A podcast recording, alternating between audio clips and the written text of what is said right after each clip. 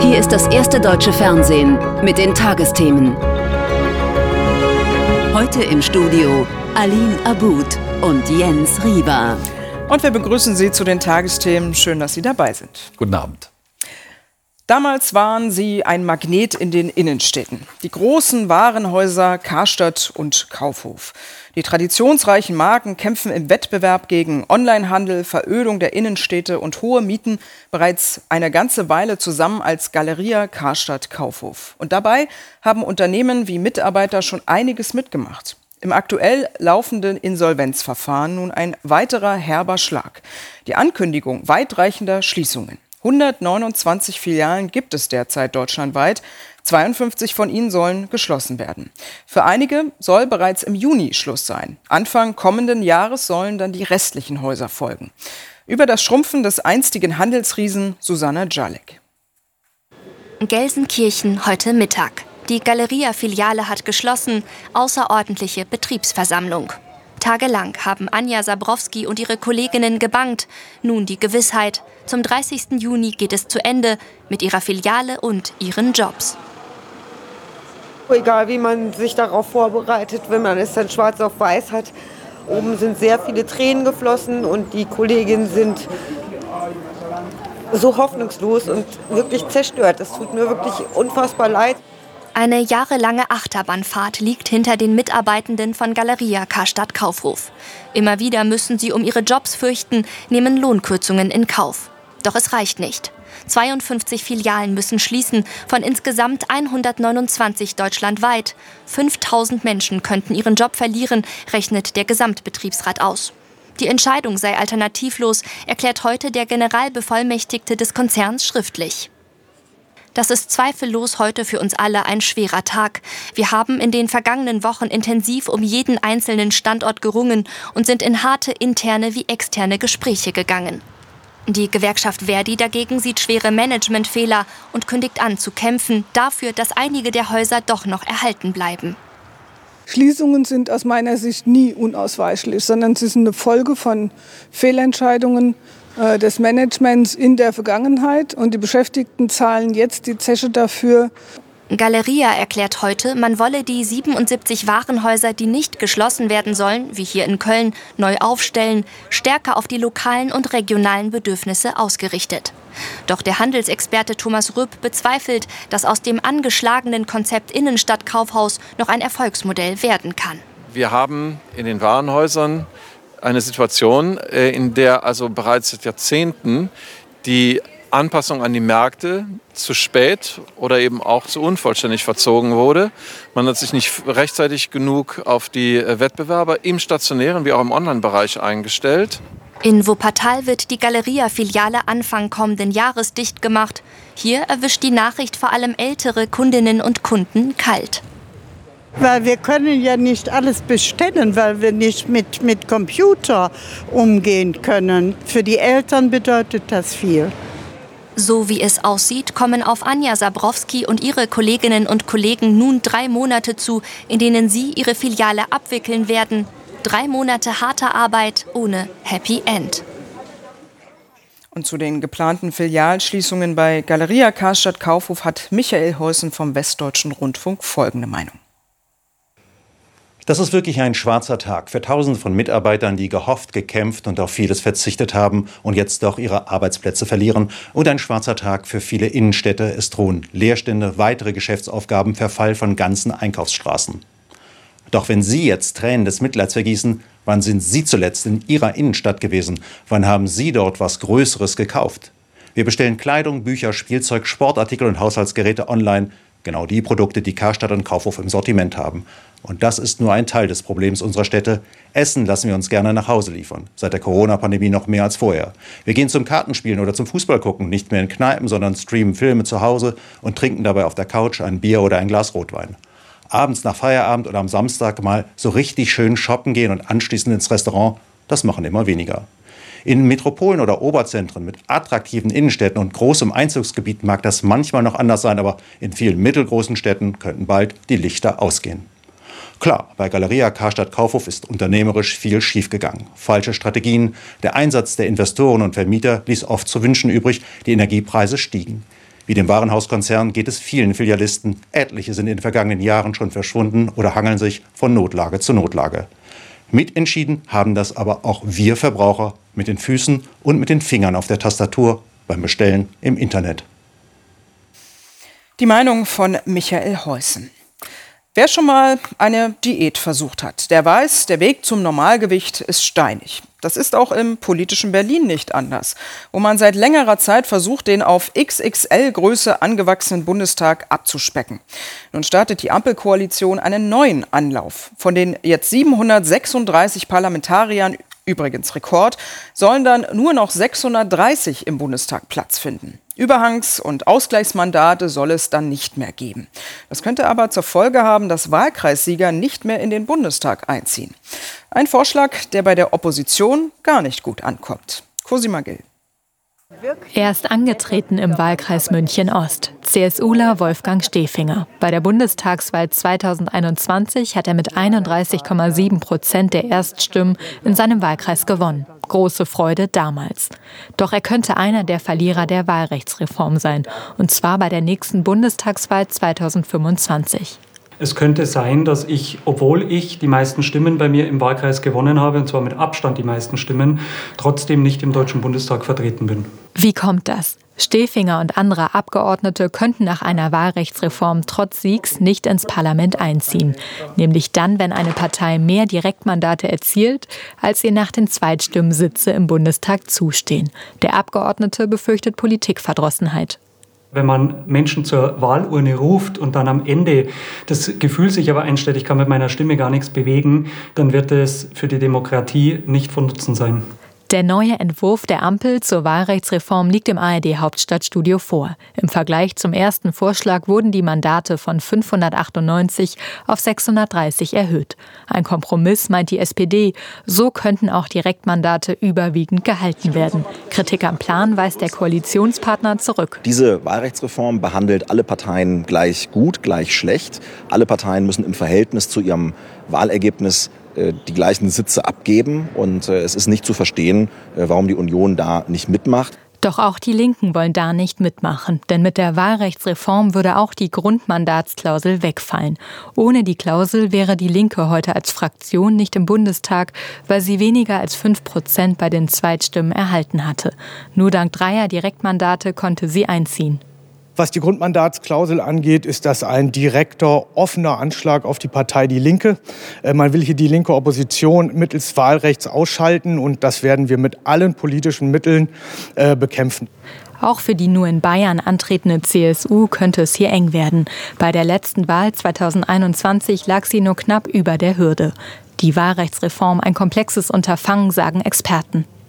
So eine Wahlrechtsreform ist immer ein Zielkonflikt zwischen Sollgröße des Bundestages, Wahlkreisrepräsentation, aber auch Verhältniswahlsystem. Insofern kann man an jedem Wahlrecht was kritisieren. Aber das, was jetzt hier liegt, wertet die Wahlkreise ein wenig ab zugunsten der Sollgröße und der Verhältnismäßigkeit. Und es ist eigentlich schon ein guter Wurf, der jetzt da liegt. Das sieht CSUler Wolfgang Stefinger anders. Sollte das Gesetz verabschiedet werden, hat er eine klare Antwort. Wir sind auf jeden Fall bereit, nach Karlsruhe zu ziehen. Ich glaube, es ist auch legitim, dass man eine so entscheidende Frage vom höchsten Gericht überprüfen lässt. Seit Jahren wird über die Wahlrechtsreform diskutiert. Und so schnell scheint das nicht zu enden. Und aus unserem Hauptstadtstudio ist uns Iris Saran zugeschaltet. Die Opposition hat ja angekündigt, dagegen zu klagen. Wie stehen die Chancen, dass sie damit erfolgreich ist? Also jedenfalls stehen die Chancen ziemlich gut dafür, dass geklagt wird. Also ähm, hat die Ampel nämlich bei ihrem ersten Entwurf, den sie ja schon im Januar vorgelegt hat, noch so einigermaßen die Stimmen der linken Fraktion hinter sich gehabt, ist das ja mit den heute vorgelegten Änderungen absolut vom Tisch. Denn das muss man sich ja nochmal vergegenwärtigen. Wenn diese Grundmandatsklausel gestrichen wird, schließt man ja ganze Fraktionen aus dem Bundestag aus, wenn sie trotz dreier Direktmandate die 5-Prozent-Hürde nicht schaffen. Das hat ja schon mal noch mal eine ganz andere Qualität, als wenn nur einzelne Abgeordnete, Abgeordnete in einem Wahlkreis nicht berücksichtigt werden, wie das ja im Ursprungsentwurf vorgesehen war. Und das hat für kleine Parteien ja durchaus fatale Folgen, denn wie wir es auch gerade im Beitrag gehört haben, die Linke wäre ohne Grundmandatsklausel jetzt gar nicht im Bundestag vertreten und auch die CSU muss sich ja Gedanken machen, wenn sie bei der nächsten Bundestagswahl nur ein bisschen schlechter abschneidet, als sie es bei dieser Bundestagswahl getan hat. Und kann dann also jede Koalition mit ihrer einfachen Mehrheit das Wahlrecht bald einfach so ändern, wie es ihnen gerade passt? Ja, also wenn man es so ganz wörtlich nimmt, könnte das tatsächlich so passieren und man hat dann so eine Art ähm, Wahlrechts-Ping-Pong, dass jede Regierung, wenn sie dann neu an die, an die Macht kommt, ähm, sich so quasi das, äh, die eigenen Regeln neu setzt. Aber äh, klar ist auch, wenn das Bundesverfassungsgericht wirklich mal an eine Wahlrechtsreform einen grünen Haken gesetzt hat, dann ist es natürlich schwer vermittelbar, wenn eine neue Regierung dann da wieder rangeht. Das ist schon klar.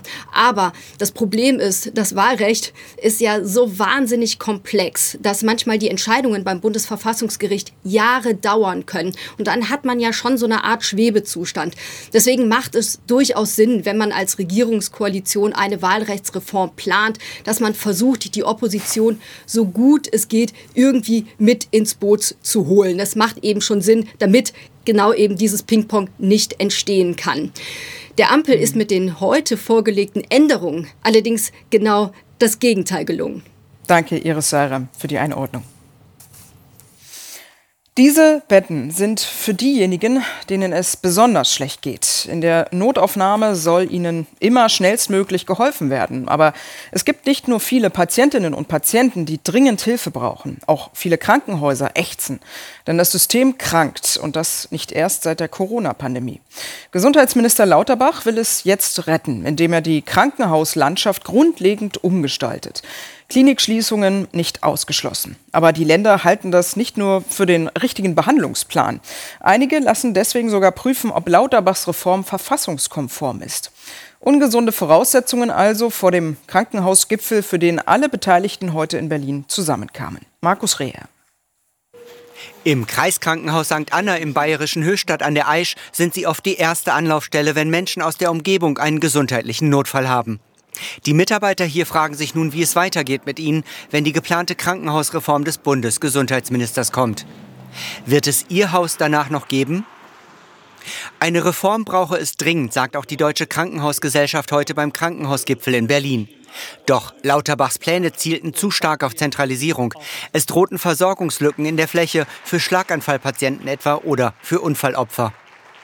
Deswegen plädieren wir sehr dafür, dass wir eine Versorgungsstruktur bekommen, in der große Krankenhäuser der Maximalversorgung mit Basiskrankenhäusern über Telemedizin verbunden sind und dadurch auch Kompetenzen ausgetauscht werden können. Nach Lauterbachs Plänen sollen Krankenhäuser künftig statt Fallpauschalen einen festen Betrag bekommen, der die Fixkosten für die Daseinsvorsorge abdeckt. Die Krankenhäuser sollen nach ihrer Bedeutung gestaffelt gefördert werden. Dabei soll es Grund-, Regel- und Maximalversorger geben. Außerdem sollen Leistungsgruppen für Krankenhäuser definiert werden, wie etwa Herzchirurgie oder Transplantationen. Kleine Krankenhäuser würden sich auf eine Grundversorgung konzentrieren. Für seine Reform braucht Lauterbach die Zustimmung der Länder, doch Nordrhein-Westfalen, Bayern und Schleswig-Holstein lassen prüfen, ob der Bundesminister zu stark in ihre Kompetenzen eingreift. Denn Krankenhausplanung ist Ländersache. Ich glaube auch nicht, dass man in Deutschland, ich sage mal, einen Typus von Krankenhäusern kreieren kann, die es sowohl in Brandenburg gibt, äh, wie in Passau gibt oder in Nordrhein-Westfalen gibt, sondern die Krankenhauslandschaften sind sehr unterschiedlich. Der Bundesminister bemüht sich heute in Berlin darum, die Wogen zu glätten, umgarnt seine Länderkollegen. Wir wollen nicht an das Planungsrecht der Länder heran. Das ist nicht beabsichtigt. Wir wollen eine Reform mit den Ländern machen. Wir wollen die Reform im Bundesrat beschließen. Und äh, somit also äh, bleibt äh, den Ländern ganz klar das Planungsrecht. Bis zum Sommer sollen zumindest Eckpunkte für eine Krankenhausreform stehen. Ob Bund und Länder ihren Konflikt um Kompetenzen bis dahin ausgefochten haben, ungewiss. Und jetzt weitere Nachrichten mit dir, Jens. Und die beginnen mit der Schieflage der amerikanischen Silicon Valley Bank, kurz SVB. Um die Märkte zu beruhigen, hat US-Präsident Biden am Nachmittag die Stabilität der US-Banken betont. Das Geld der Kunden sei abgesichert. Am Freitag hatten US-Behörden die SVB geschlossen. Zu den Auswirkungen auf deutsche Banken Anja Kohl aus der Frankfurter Börse. In der Finanzkrise 2008 stürzte die internationale Vernetzung der Banken das weltweite Finanzsystem in die Krise. Diesmal geht es um eine überschaubare Zahl von US-Banken, die regional Kredite an Firmen vergeben haben und nach den gestiegenen Zinsen Neubewertungen vornehmen müssen. Betroffen sind kleinere Banken, deren Regulierung unter Trump aufgeweicht wurde, weshalb jetzt niemand die Schieflage kommen sah. Deutsche Banken sind nach jetzigem Kenntnisstand nicht mit den betroffenen US-Instituten verbunden. Dennoch geben Bankaktien weiter nach. Die Aktie der Commerzbank hat seit Freitag 15 Prozent verloren, die der Deutschen Bank rund 12 Prozent. Die Unruhe in der Bankenbranche ist also hoch. Die Commerzbank versichert, die Kundeneinlagen seien stabil, die Anleihebestände seien abgesichert gegen Turbulenzen. Die Deutsche Bank sagt, man sei aktuell nicht von der Situation bei der Silicon Valley Bank betroffen. Die Finanzaufsicht BaFin und die Bundesbank sehen ebenfalls keine Ansteckungsgefahr. Anleger aber bleiben nervös. Der DAX verlor mehr als 500 Punkte, rund 3 Prozent, fiel unter die 15.000 Zähler. Verteidigungsminister Pistorius hat seine erste große Personalentscheidung getroffen. Nach Informationen des ARD Hauptstadtstudios muss Generalinspekteur Zorn seinen Posten räumen. Nachfolger soll Generalleutnant Breuer werden. Der neue ranghöchste Soldat der Bundeswehr ist noch Befehlshaber des territorialen Führungskommandos, das er aufgebaut hat. Er gilt als organisationsstark und hat nun auch die Aufgabe, die Bundeswehr breit einsatzfähig zu machen. In mehreren Städten ist der Flugverkehr heute wegen Warnstreiks nahezu vollständig zum Erliegen gekommen. In Hamburg, Berlin, Bremen und Hannover waren Zehntausende Reisende von Flugausfällen betroffen. Wie hier am Hamburger Flughafen folgten Beschäftigte dem Aufruf der Gewerkschaft Verdi, ihre Arbeit niederzulegen. Auch am Hauptstadtflughafen BER wird noch bis Mitternacht gestreikt. Verdi fordert für den öffentlichen Dienst 10,5 Prozent mehr Geld. Die Arbeitgeberseite bietet 5 Prozent. Ein Tropensturm ist zum zweiten Mal innerhalb weniger Wochen über den Südosten Afrikas hinweggefegt. In Malawi kamen dabei nach Behördenangaben mindestens 99 Menschen ums Leben. Für den Süden des Landes wurde der Katastrophenfall ausgerufen. Auch im Inselstaat Madagaskar und in Mosambik gab es mehrere Todesopfer. Laut UN-Angaben sind eine halbe Million Menschen auf humanitäre Hilfe angewiesen. Es ist schon etwas ganz Besonderes, wenn ein deutscher Film einen Oscar gewinnt. In der 95-jährigen Geschichte der Auszeichnung ist das in all den Jahren nur viermal passiert. Der erste deutsche Film, der in der Kategorie Bester internationaler Film den begehrten Filmpreis gewann, war 1980 die Blechtrommel von Volker Schlöndorff. Ein Nachkriegsfilm zur Buchvorlage von Günter Grass. In der gleichen Kategorie dann 23 Jahre später, 2003, erhält ihn Caroline Link für Nirgendwo in Afrika. Die Geschichte einer deutsch-jüdischen Familie, die vor dem Naziterror nach Kenia flieht. 2007 dann wird das Stasi-Drama Das Leben der anderen als bester internationaler Film von Florian Henkel von Donnersmarck geehrt. Und in der vergangenen Nacht dann ist mit Im Westen nichts Neues die vierte deutsche Produktion in dieser Kategorie erfolgreich. Aber nicht nur da. Über den historischen Erfolg Torben Bürgers. So richtig fassen können sie ihr Glück auch kurz nach der Verleihung nicht. Vier Oscars für im Westen, nichts Neues, so viele wie für keinen anderen deutschen Film jemals zuvor. Nach dem Erfolg bei der Verleihung der britischen Filmpreise nun der Triumph in der Traumfabrik. In dieser Form gewürdigt zu werden von den Amerikanern und den Engländern, das ist einfach historisch, das ist unvergesslich, das hat es noch nicht gegeben. Ich glaube, da werden wir alle noch ein Weilchen brauchen, das zu, zu verdauen. Die erste deutsche Verfilmung des Antikriegsklassikers überzeugte die Oscar-Akademie mit einer eindringlichen Kameraführung, einem imposanten Szenenbild und einer beeindruckenden Musik. Der Film erzählt von Schuld und Scham der Deutschen im Ersten Weltkrieg. Eine derart drastische Aufarbeitung der eigenen Geschichte überzeugte vor allem in Amerika sowohl Kritiker als auch Publikum. die Möglichkeit im Westen nichts Neues als auf Deutsch zu machen, fast 100 Jahre nachdem der Roman erschienen ist, schien uns wie ein blinder Fleck und eine unglaubliche Chance. Everything, everywhere, all at once. Der Oscar für den besten Film geht an Everything Everywhere All at Once. Ein wilder Genremix aus Science Fiction, Drama und Komödie. Es sieht nicht gut aus. Insgesamt sieben Oscars, unter anderem für die in Malaysia geborene Michelle Yeoh als beste weibliche Hauptdarstellerin. Was passiert hier? Ein Durchbruch für die in Hollywood lange nicht ausreichend beachteten Filmschaffenden aus Asien. An alle kleinen Jungen und Mädchen, die so aussehen wie ich und jetzt zuschauen, dies hier ist ein Zeichen der Hoffnung und Möglichkeiten. Für den emotionalsten Moment des Abends sorgt jedoch ihr Filmpartner. Ke Kwan flüchtete einst mit seiner Familie aus Vietnam. Jetzt hat er den wichtigsten Filmpreis der Welt. Meine Mutter ist 84 Jahre alt und schaut zu Hause zu. Mama, ich habe gerade einen Oscar gewonnen.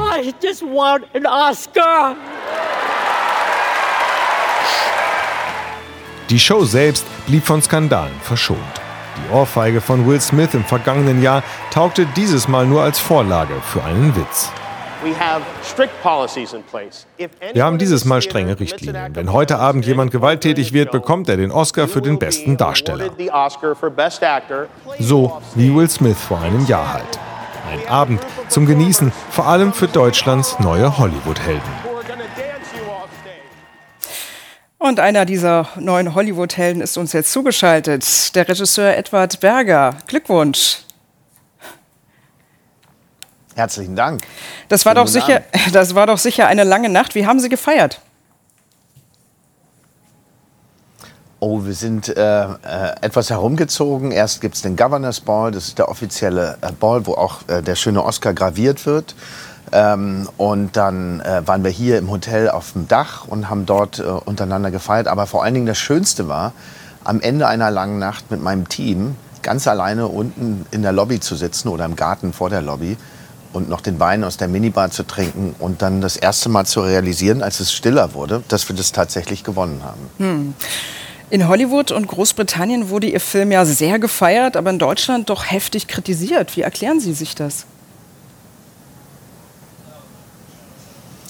Ähm, ich glaube, das ist auch ein bisschen ein Mythos. Also so heftig wurde er nicht kritisiert, glaube ich. Erstens weiß ich es nicht genau, weil ich nicht so viel von den Kritiken lese oder eher gar keine. Ähm, aber zweitens gab es, glaube ich, eine Handvoll von Kritikern, denen der Film nicht so gut gefallen hat. Die hatten sicherlich auch äh, äh, Argumente, warum man ihn nicht mögen muss. Muss ja auch nicht jeder. Ähm, aber größtenteils, vor allen Dingen beim Publikum, auch größtenteils bei der Kritik, kam man doch sehr gut an, hatte ich das Gefühl. Es war jetzt nicht so, dass er ähm, ähm, äh, durchgehend verrissen wurde, zumindest meine Wahrnehmung. Und äh, sicherlich ist er in Amerika und England auch noch mal sehr gut wahrgenommen worden. Äh, das hat aber auch bestimmt damit zu tun, dass unsere Perspektive ein bisschen eine andere ist. Wir erzählen einfach einen Film, wo es keine Helden geben kann, äh, wo jeder Tod eines Soldaten oder eines Menschen einfach ein, ein verlorenes Leben bedeutet und nicht wie in einem amerikanischen oder englischen Kriegsfilm, die eine ganz andere Geschichte haben und ganz anders auf ihre Geschichte zurückblicken können und damit eine ganz andere Kriegserzählung äh, äh, ähm, filmen können. Äh, und diesen Kontrast äh, wollten wir darstellen, also zwischen diesen beiden Filmen und die Filme, die deutschen Filme mit den amerikanischen oder englischen Filmen in einen Dialog treten lassen. Und es hat den Zuschauern sicherlich auch gefallen. Aber haben Sie das Gefühl, dass Kriegsfilme, Filme über die DDR, so wie zum Beispiel Das Leben der anderen, der ja auch gewonnen hat, sind das so Stoffe, mit denen Deutschland international nur erfolgreich sein kann?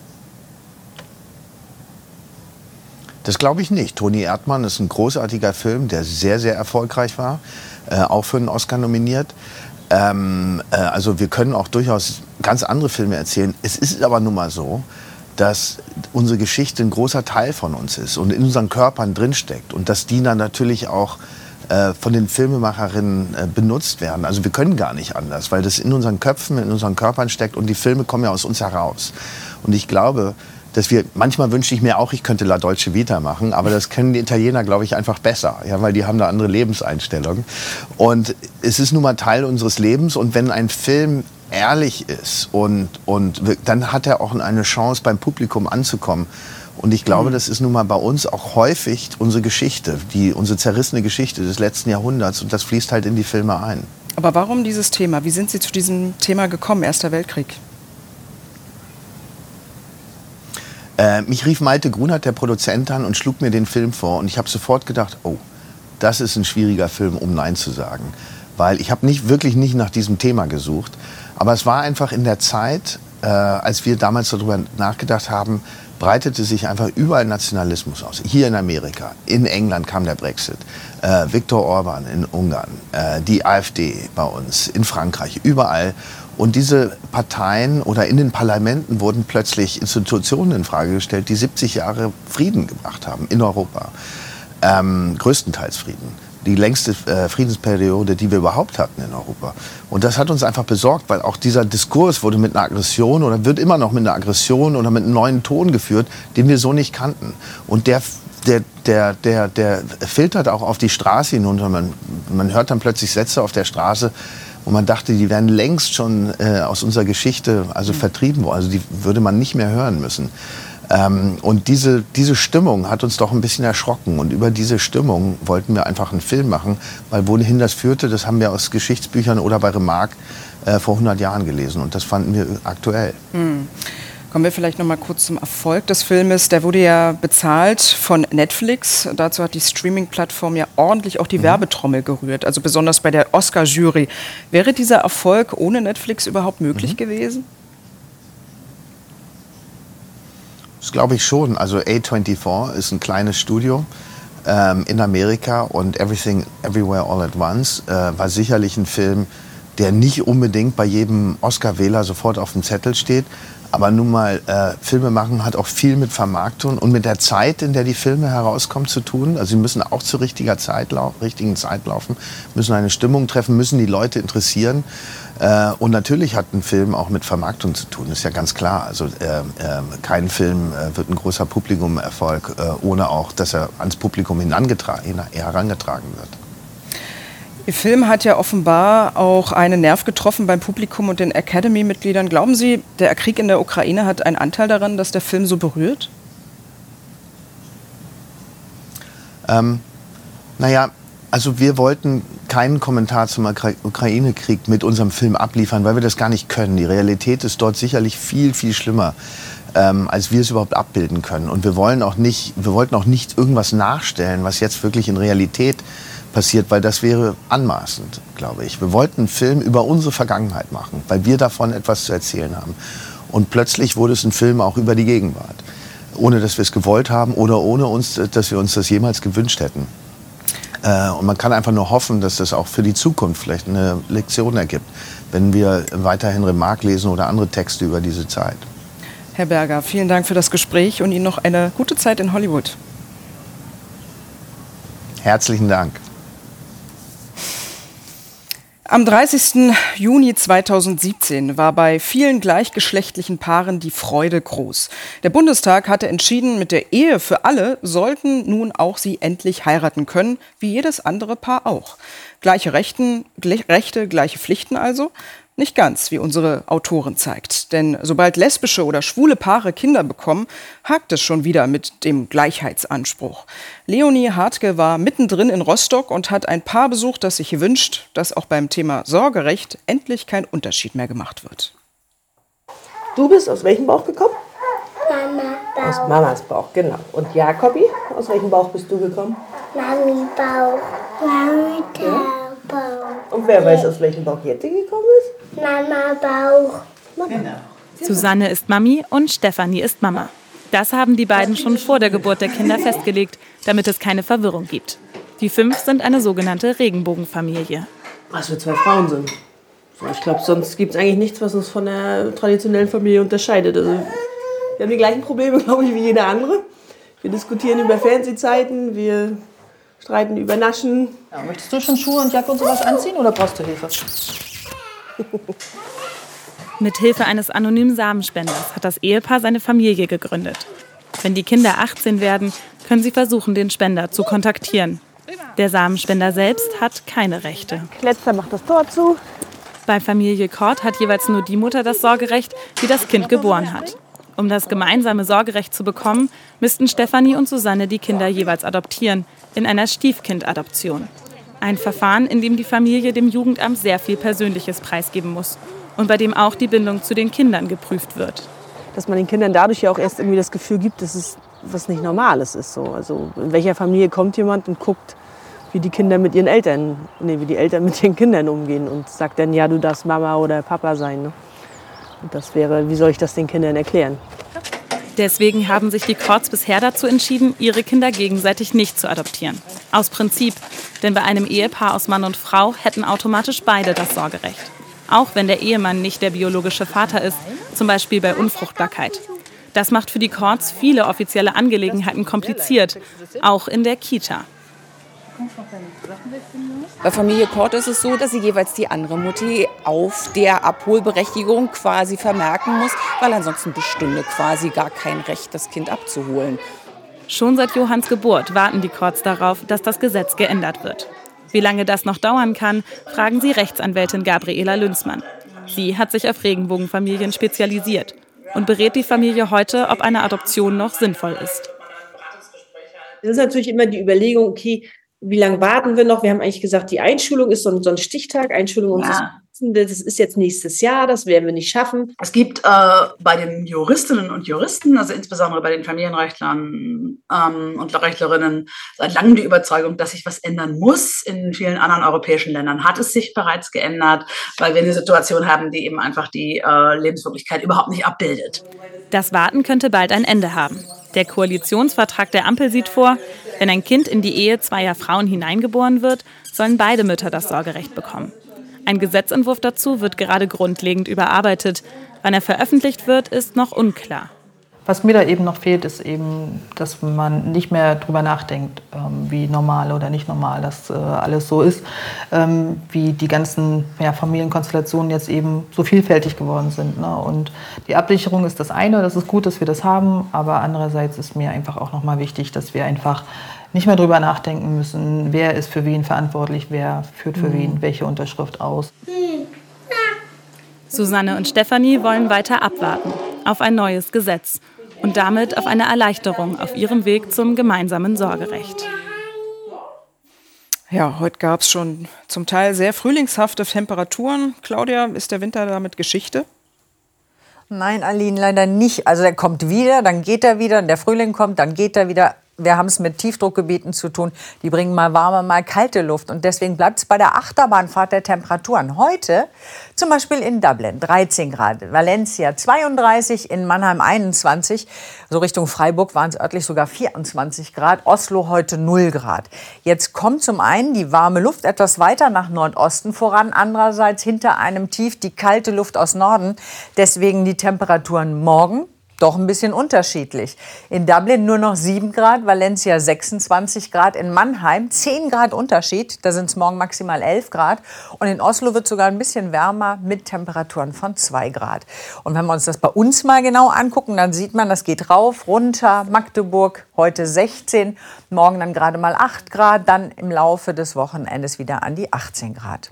Dazu ziehen halt auch immer wieder Fronten über uns hinweg. In der Nacht kann es deswegen noch zum Teil kräftige Schauer und Gewitter Richtung Baden-Württemberg und Bayern geben. Dazu auch starken bis stürmischen Wind, orkanartige Böen in den Hochlagen.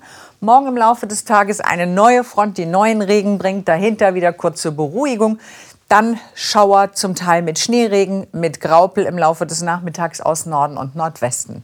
Die Temperaturen liegen morgen früh meist so bei Werten zwischen 6 und 11 Grad und die steigen im Vergleich zu sonstigen Tagen nicht an, sondern vor allem nach Norden und Nordwesten hin gehen sie im Laufe des Tages sogar zurück. Also meist nur 5 bis 9 Grad, 11, 12 Grad am äußersten, im äußersten Süden, direkt am Alpenrand. Und die 15 Grad schaffen wir in der Lausitz, weil da die Sonne am längsten scheint. Die nächsten Tage bringen weiterhin sehr abwechslungsreiches Wetter. Mittwoch immer mal wieder einzelne Schauer zwischendrin, aber auch längere sonnige Abschnitte. An den Temperaturen tut sich nichts, 5 bis 10. Donnerstag dann schon wieder 16 Grad im Südwesten. Und da gibt es dann nur einzelne Regengüsse, bleibt also meist trocken. Claudia, vielen Dank für die Aussichten.